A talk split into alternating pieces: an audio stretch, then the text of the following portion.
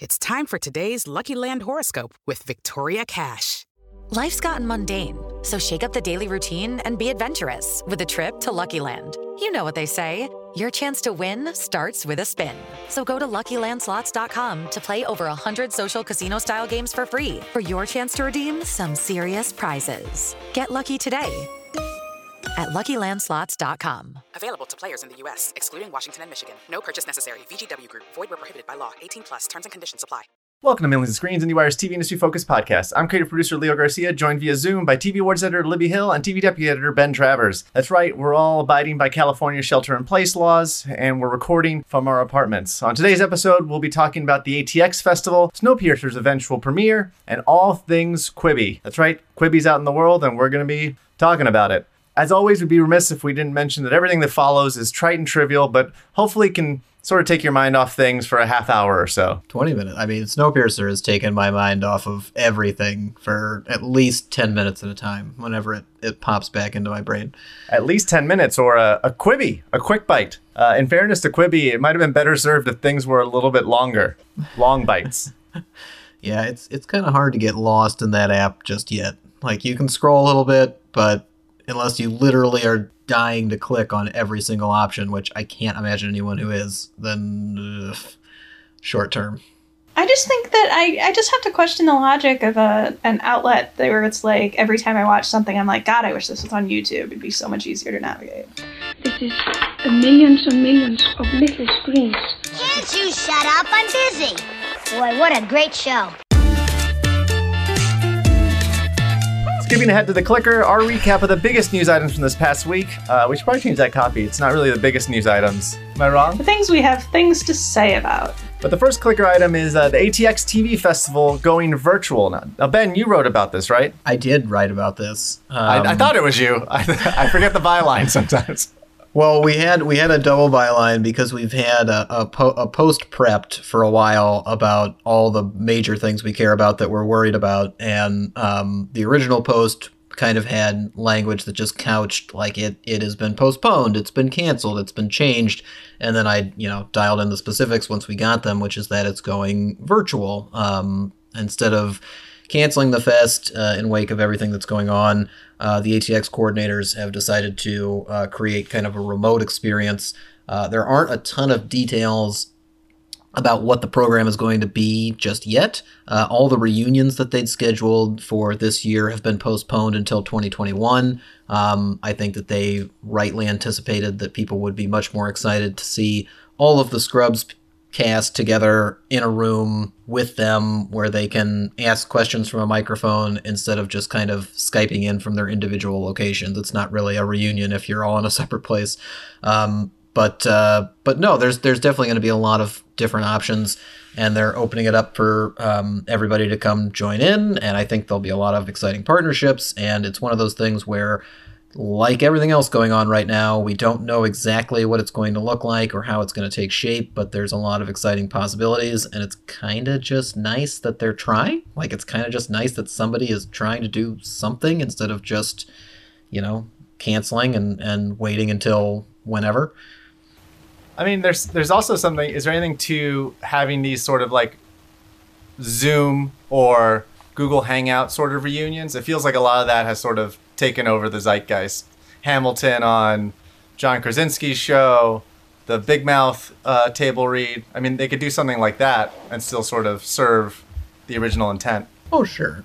I mean, for the for the rest of their panels, I think that that's a, an excellent option. I think for everything that they try to put together in terms of just being informative and um, breaking down what's going on in TV and highlighting specific programs that are still on the air or um, you know, they do a lot of stuff with with uh, different guilds, like the the casting director or uh, society, the Casting Society of America always has a panel, and uh, the Emmys usually have a panel, and they usually break down a lot of things from a production standpoint, and all of that can still be done.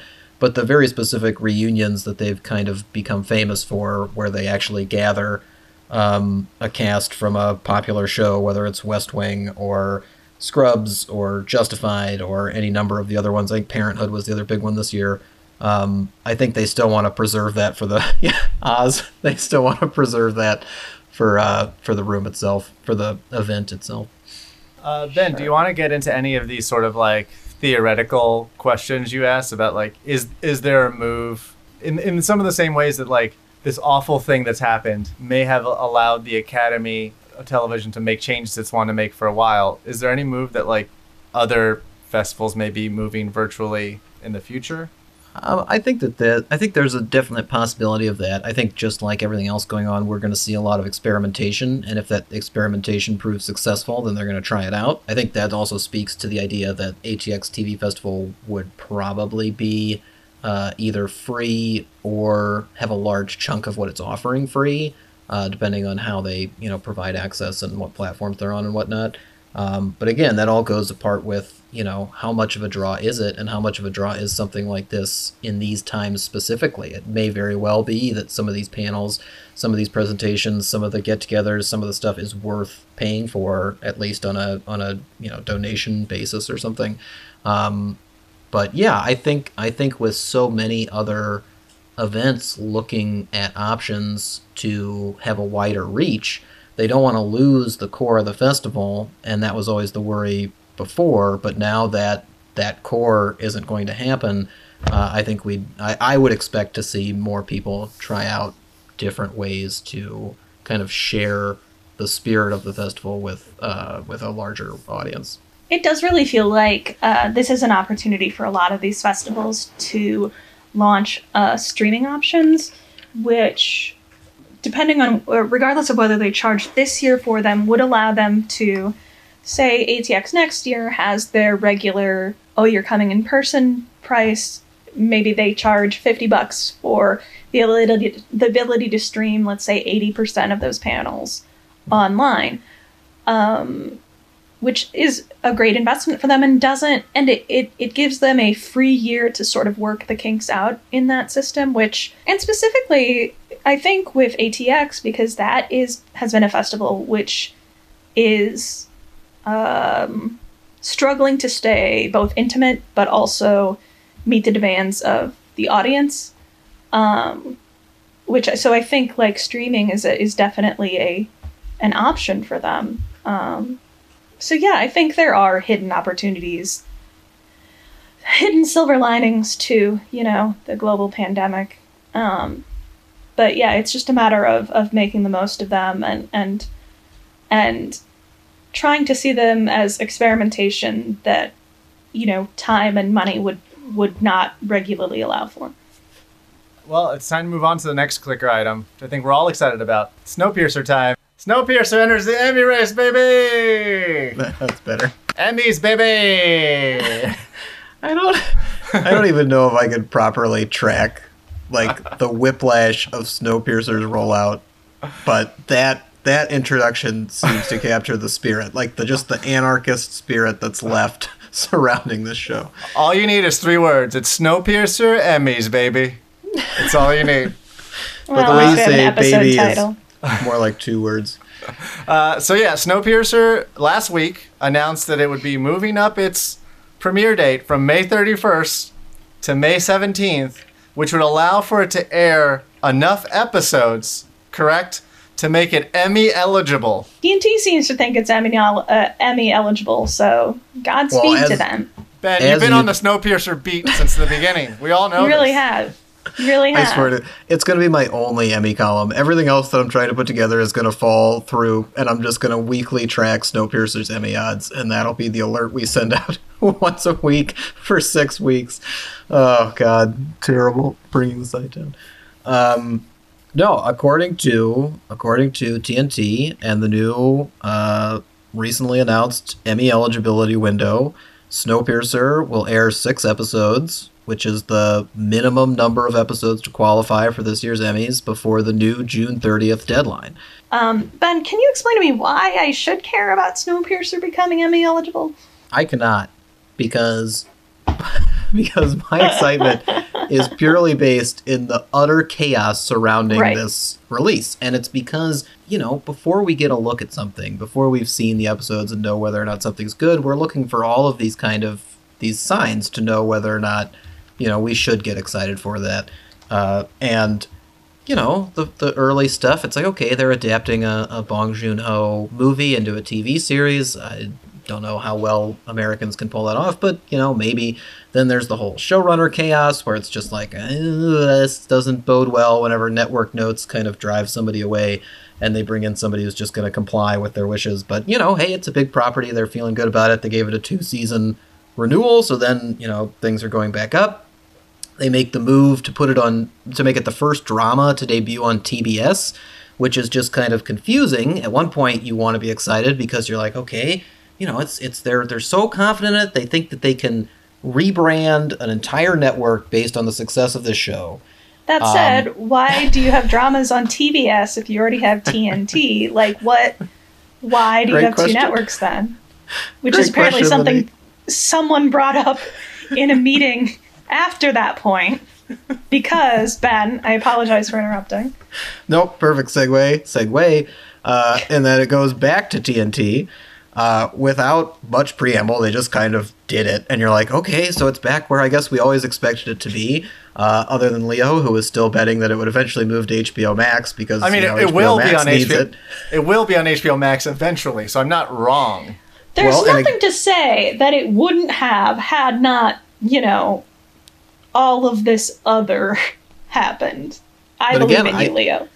I, I feel like this move, the, the two week move up, is as much to benefit a new streaming service like HBO Max, which is launching what May. Oh, it's still just May. Yeah, May 2020. That's terrible. Yeah, because someone. Hey, maybe some- it'll be. Maybe it'll be the day Snowpiercer debuts, and everyone will be right. But this is the thing. It's like it's it's HBO Max is still planning to launch in May. They lost their their big launch date thing, which was the Friends reunion, which can't be shot anymore because of the pandemic. There's no productions going on, and they didn't want to do it virtually for obvious reasons, like we just talked about. Um, so they do need more launch properties, and moving Snowpiercer up as a TNT, even as a TNT property, gives it another title that you can access if you're a cord cutter when you sign up for HBO Max. So it gives it more opportunity for content. Um, but again, like none of this makes makes sense in terms of whether or not we should be anticipating this great new show arriving. Um, if it's not a, if it's just kind of an action show, which is fun, then the Emmy move makes no sense. But if it seems like it's this, you know, deeply prestigious piece just dripping with drama and, and incredible acting, then you're going to be like, well, they clearly wanted to fit this thing in when they could. Um, but it, I, I have no idea. I have no idea what to expect from this thing anymore. I can only imagine that the final product will be a letdown from the chaos that's built toward it. Um, but I will be there to experience it one way or another. And Libby, you'll notice that Snowpiercer is not alone in this kind of Emmy gamesmanship. Uh, the A- AMC drama Quiz pushed back its release date because now it can air those episodes in June as opposed to earlier. Um, and and you know they're they're hoping that that gives them a little bit of an edge. Ben, actually, since we're talking about HBO Max and and its related properties, do you want to mention at all HBO offering some of its best shows for free? I mean, it's the key phrase there is some of its best shows because you know it's missing the leftovers. Uh, I I did appreciate a commenter on Twitter who was like, "Where the fuck is the leftovers? If we're gonna be sharing important shows for the moment, why aren't we talking about the one where two percent of the world's population disappears?" And I was like, "Well, clearly, HBO thinks it's worth paying for, and they're correct." Um, but yeah, no, I mean, I think it's very exciting that HBO's doing that. I think it's an interesting build because it's one of those things where, since we don't know how long this is going to last, I don't know how long those programs are going to be available. So even though they did put out the full series of The Sopranos and The Wire, you could be binging like an episode or two every day, and then when do they take it away? When does it stop being free? When do you have to pay for the ending of the show that you've become addicted to? Um, I, I like that they've made it all available so that you can have something to get through within the next month. I can't imagine it would be taken off within a month, but uh, for anybody who's making longer term plans for free HBO, I don't know. I mean, the assumption would be that it would stop being free when HBO Max launches, then you get a free HBO Max. Uh, so, like, you get a free month of HBO Max to finish your shows, then you you're like, I like HBO Max. Leo, that's Machiavellian. I don't know if that's. Well, that's I mean, that's- absolutely what's happening. Like that is absolutely. On May That would be- 17th, when Snowpiercer and HBO Max uh, launch, that's when uh, those shows are no longer free, and you have to go figure out what happens to McNulty on HBO Max. Listen, Rube, settle down, or else we're gonna have to completely rearrange the show and recast everyone, and it's just it's just not worth the effort. So What? Uh, May seventeenth is the premiere of Snowpiercer. Uh huh. HBO HBO Max does not have a release date, but May seventeenth, somewhat coincidentally, perhaps, is also the Westworld season three finale air date. Wow. Which seems Oh, like shit. a pretty good congruence of events that might attract people to a new streaming service. See, we're gonna have to cut all this out. Leo, Leo has figured out Hollywood, and you and I are useless. Guys, Sunday at midnight Eastern Time, Quibi launched. That's right, Quibi is here. What did a billion dollars buy Jeffrey Katzenberg and Meg Whitman? Two billion. What do you guys? What are your first impression, impressions? I hate it. Um, I wanted to say something nice because I am still hoping they'll offer me a show, but uh, given as I want the show to be me reviewing Quibi shows, uh, I I do feel like it is um, of a piece. But it it just uh, I couldn't watch everything because obviously, but the stuff I did watch, even the stuff I liked, like I found uh, Nicole Richie's kind of satire of herself, Nikki Fresh, um, entertaining enough, and I I really liked the LeBron James like docu series about his I Promise school. Um, but at the same time, I was never watching something on Quibi and thinking, "Wow, I'm I'm glad I have this outlet to watch this." I was thinking, God, I wish this was a 30 for 30 documentary, or God, I wish this was on YouTube because it'd be so much easier to watch not on my phone. And um, and it, it's just it, it it really feels like a platform that is trying to be YouTube um, without the spontaneity of of YouTube. Like there's that Going Mental show, I think it's called, um, about a mentalist tricking celebrities. And you know, when I sit down and watch a few quick bites of it, um, it's kind of boring. But like if that had come up um, virally, and one of my friends was like, "Oh my god, this is so funny and so so random," that would be different. I watched um, in their like news section, they had a a, a video from the Dodo, which anyone on Twitter or social media knows is a is an outlet that has you know tear jerking animal stories. Um, they have these little videos and they're they're great and they will destroy you and it was fine. It was basically just one of their one of their videos and it wasn't particularly high quality like it was clearly like audio recorded over a phone and played over a video they'd spliced together but I, why? Well like why am i watching them on quibi? Why theoretically am i paying money for it? Um i just don't understand. I don't understand anything about it ben. Do you understand Uh, no, I wouldn't pretend to understand, though I do feel like that's kind of been the one hang up we've all had whenever we talk about Quibi before its launch. We were all like, well, who knows? Like, we don't know exactly what it's going to be or what it's going to look like or how it's going to work, and we haven't seen the shows, and we don't know how much it's going to come out. We don't know how functional it's going to be, and we don't know so many things. And and then you know, just the big giant question mark of like, is this something that actually appeals to a younger generation on the go? Um, but now that we have it, I do feel like I understand it enough to agree with everything you're saying in the sense that it doesn't seem feasible. It seems like every time I get a momentum going, even for a split second of, well, okay, I could see how this could work, the barrier that comes back is almost immediate. And it's usually that you have to pay for it. Because, like you said, a lot of the stuff feels like um, pretty good, decent YouTube content um, that if it just stumbled across my desk, I'd watch it aimlessly while I was procrastinating a review.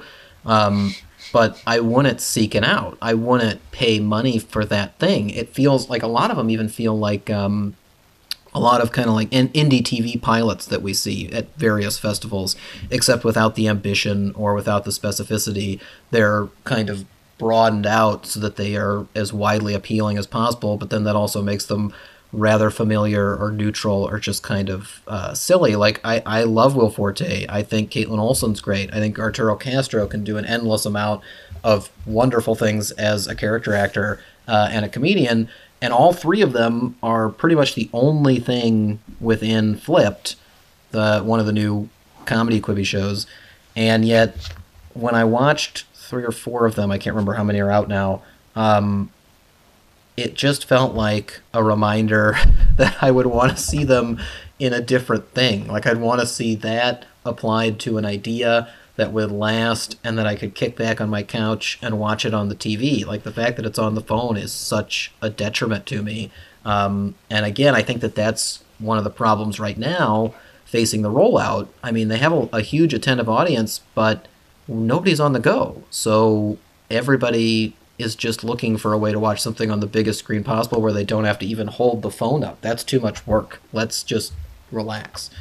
So you kind of mentioned two things there, Ben. One is the functionality, the idea that it's only available on iPhones, and I was able to download it on an iPad, though it did show up uh, with a bunch of negative space around what seems to be the phone-sized app. Um, that just seems amazing to me. Your screenshots of that were, I, I couldn't even believe it. Uh, on the day of launch, uh, what are you gonna do? But but also the idea that that uh, with the pandemic, the idea that people want to just throw it up on a TV and not have to have their phone out because you want to use your phone for some second screen time. You need you need your phone for Twitter or texting or whatever mindless game you have, and that's actually probably the best. So it pairs wonderfully, I would say, with Quibi content. That is an invaluable criticism. I think in this age of like second screen content, trying to make my second screen your main screen is a disaster. I would say I would say it's the primary negative. There are so many other things I'd rather use my phone for than watching Quibi. A lot of the content is in in the sense that in the sense that it's being built for a phone feels like the creators took that two different ways. And some of them took it as I'm going to make this thing for a phone because who gives a shit? It's just a phone. Like it's a five minute thing. It doesn't have to be that substantial. Uh, it doesn't have to be that clever or exciting. It can just kind of exist as a distraction for five minutes, like um, Punk'd, the Chance the Rapper revival of Punk'd. Uh, I watched one episode of that. It's seven minutes long. It could have been three minutes long. And I, I can't tell you, if you're feeling drag on a video like that, it's mainly because I'm forced to hold it and I'm starting to think about other things that I could be doing with my phone while this thing plays out because I just kind of want to see the ending where he comes out and says, I got you. And it's like, okay, good for you. You created a very elaborate prank that was not that well thought out. Um, but then the other half of them are, are trying to I love that he make... changed the catchphrase from punk to I gotcha. That's a, that was their big step up for the, for the reboot. that was like, you know what? We're gonna keep the title, but uh, I'm not saying punked. That's stupid. I'm gonna say I gotcha. Um, I can But make then that the- cool. the other half of the the creators just made either movies or TV shows that they arbitrarily divided into quick bites uh, that that feel that way, and and they feel like I would much rather just wait for this whole thing to be be available and then watch it on my TV if it's worth that investment. If I'm that invested in Luke Hemsworth, then why would I want to look at him on a tiny little screen? Um, and, and yet the only way I can do it is right now is by one or two of those at a time on my phone, just holding it without any motivation in the screen for it to be playing on my phone. Like there's nothing about the format or the style, like nothing about the functionality actually makes it a better experience on your phone. And that's one of the most frustrating things for me at this point. Like I was excited to see what these people would come up with creatively who were making something for Quibi because the directive was always there, and yet the result just. I, I, I will admit, like we talked about beforehand, some of the reality stuff, some of the unscripted stuff apparently does better use of that, but the the scripted um, kind of quote unquote prestige programming for Quibi, uh, that just isn't that just isn't taking advantage of the medium at all. I think I think Ben and I Ben and I were both talking about the what we've been doing while we're watching Quibi if we are holding the phone is obsessively switching from vertical to horizontal to see what changes. Oh, yeah, yeah, yeah. Because I will say that might be that might be Quibi's legacy. In a year and a half when Quibi is dead, the idea that it was able to take this technology that allows for seamless switching between a 16:9 image and a vertical 9 by 16 image on a phone uh, is super interesting. Uh, and probably other apps will start to integrate stuff like that. That being said, and Ben has plenty of examples, boy, do some of these uh, shows not take advantage of that shift. Everything you're saying from a technical side could very well be true. And I've read enough things about how that part of the app is, you know, a, a, a significant advance in tech, like in, in terms of just the the seamless continuation of the video without any black bars appearing on the side. And there was a there's a couple things that I watched where I think it was during Punk'd when I when I was turning the phone and it would almost match up with a cut that they were making. So it just it literally looked like they shot one thing in 16 by 9 and then the other in vertical and you just it just I just seamlessly transitioned as I was watching. Um, but man, yeah, like some of the some of the stuff in Most Dangerous Game is just so asinine from a storytelling standpoint. I couldn't believe that they included it. Like I couldn't believe that they didn't have another option from uh, like a a, a, a a camera angle to cut to to make this make sense. There is a there's a very standard typical shot of a guy on a rooftop. It's Luke Hemsworth, spoiler alert, and he is walking up to the edge of it and the camera's behind him and it you know it just kind of blows past like blows past the the um, the torso shot all the way to behind his head and you see this expansive cityscape in front of him. He's in Detroit and he's looking out over the over the skyline and from a horizontal viewpoint that was what I was watching at at first. It looked pretty good. It's like okay cool like that's Detroit. That's nice that they were there. They were able to fake it seamlessly um, and as soon as I switched it to vertical, the only thing you could see was the back of his head. You couldn't even see the cityscape anymore. You couldn't see the whole point of the shot. And then the reverse shot, like the, the, the cut after that, was of no consequence to that. So you just didn't know what was happening. In my former life and development, uh, I had run-ins with uh, Snapchat originals, and they used to sort of they they did all vertical storytelling, and they definitely when you were pitching things to them, they wanted you to utilize the screen in an interesting way. They didn't want nine by a, a normal nine by sixteen image just punched in, which happens constantly. It feels like all these are made for nine by sixteen, and then they have to like reverse engineer what their vertical version looks like. Uh, like if you when Snapchat Originals did exist, or if it still exists, they definitely utilize various parts of the screen. Um, and I think Nikki Fresh does that a little bit. And then some of the some of the reality shows do that with graphics, but otherwise, like you were saying, Ben, like it's just punch ins, and they look out of focus because Yeah. they look blurry because it's not the full resolution of the image. That was also one of kind of the distracting aspects of doing that repeatedly. It was almost like I had to just choose which image looked cleaner, and that was the one I was supposed to be watching. Whereas the other one, I guess, was an emergency backup in case I had to had to look at my phone vertically, like in case I don't know, I was putting it on a stand or something. Like it just didn't make sense. Do you want to do sort of like a rapid fire on these three questions? Just because I think it would be interesting to get both your thoughts on these. Is is the coronavirus helping or hurting Quibi? I mean, it's got to be hurting it. Like, uh, for all the reasons that we said. I, I mean, I don't know how prevalent advertising is for it when we're in the heart of the the um, you know quarantine. I don't know how many people are aware that it came out on Monday, and I don't know how many of those people that we're aware care about it.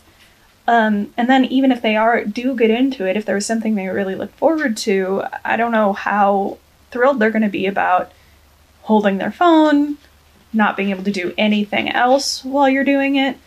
Um, I think that this is if if this feels like something a platform that was created to for you to use while you were waiting for something short term, while you were commuting on the train, whatever. Uh, we're not doing any of that. We're waiting for things long term, and we aren't commuting anywhere. So there's no way this is good for them. Ben? Yeah, I, I have to agree. We, we touched on it, and and Libby's point about the advertising kind of being unable to make a dent during a time when people's attention is so focused on one thing.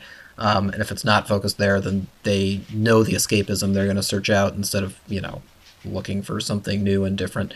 Um, but yeah, like I, I mean, because we're all trapped in this way, and because one eye is kind of always on the news or Twitter or social media or checking on your family or your friends or texting or whatever it is, uh, Quibi, you know, seems to be the opposite of what we need right now. Like we need more access to our phone for a lot of different things while something's playing in the background. It it can't be the primary screen right now. I mean, obviously they have a ton of money and they have this amazing technology to uh, alter between vertical and horizontal.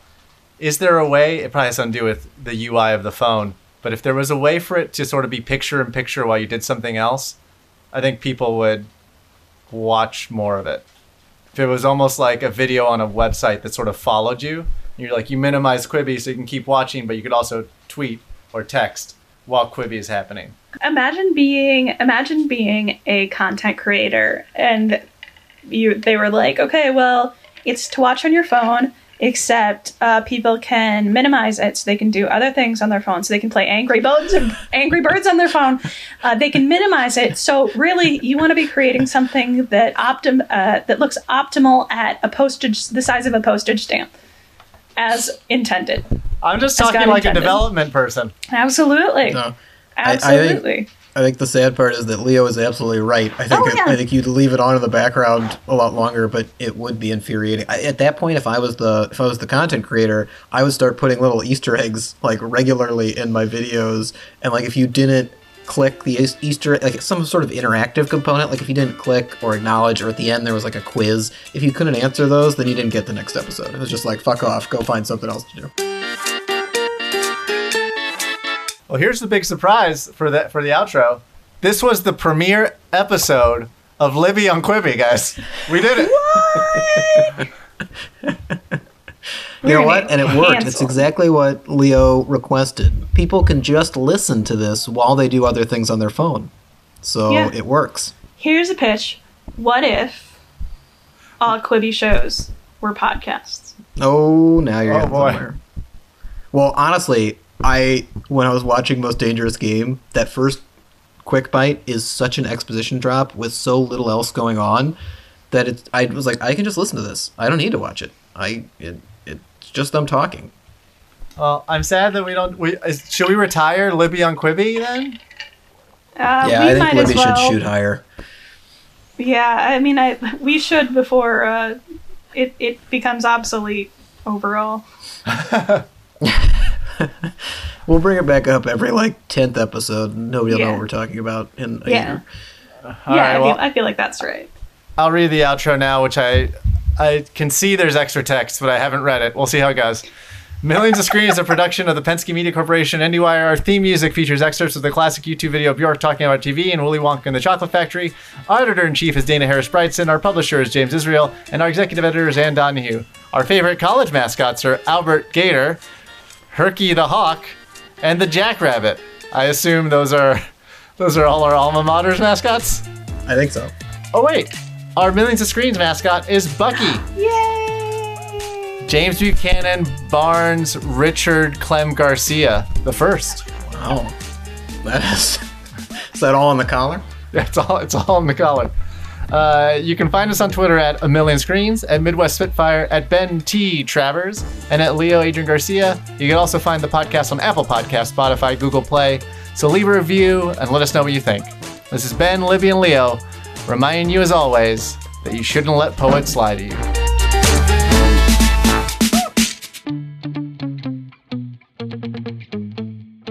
You shouldn't let poets lie to you. Ain't nothing wrong with a couple of cold brews and a cool podcast.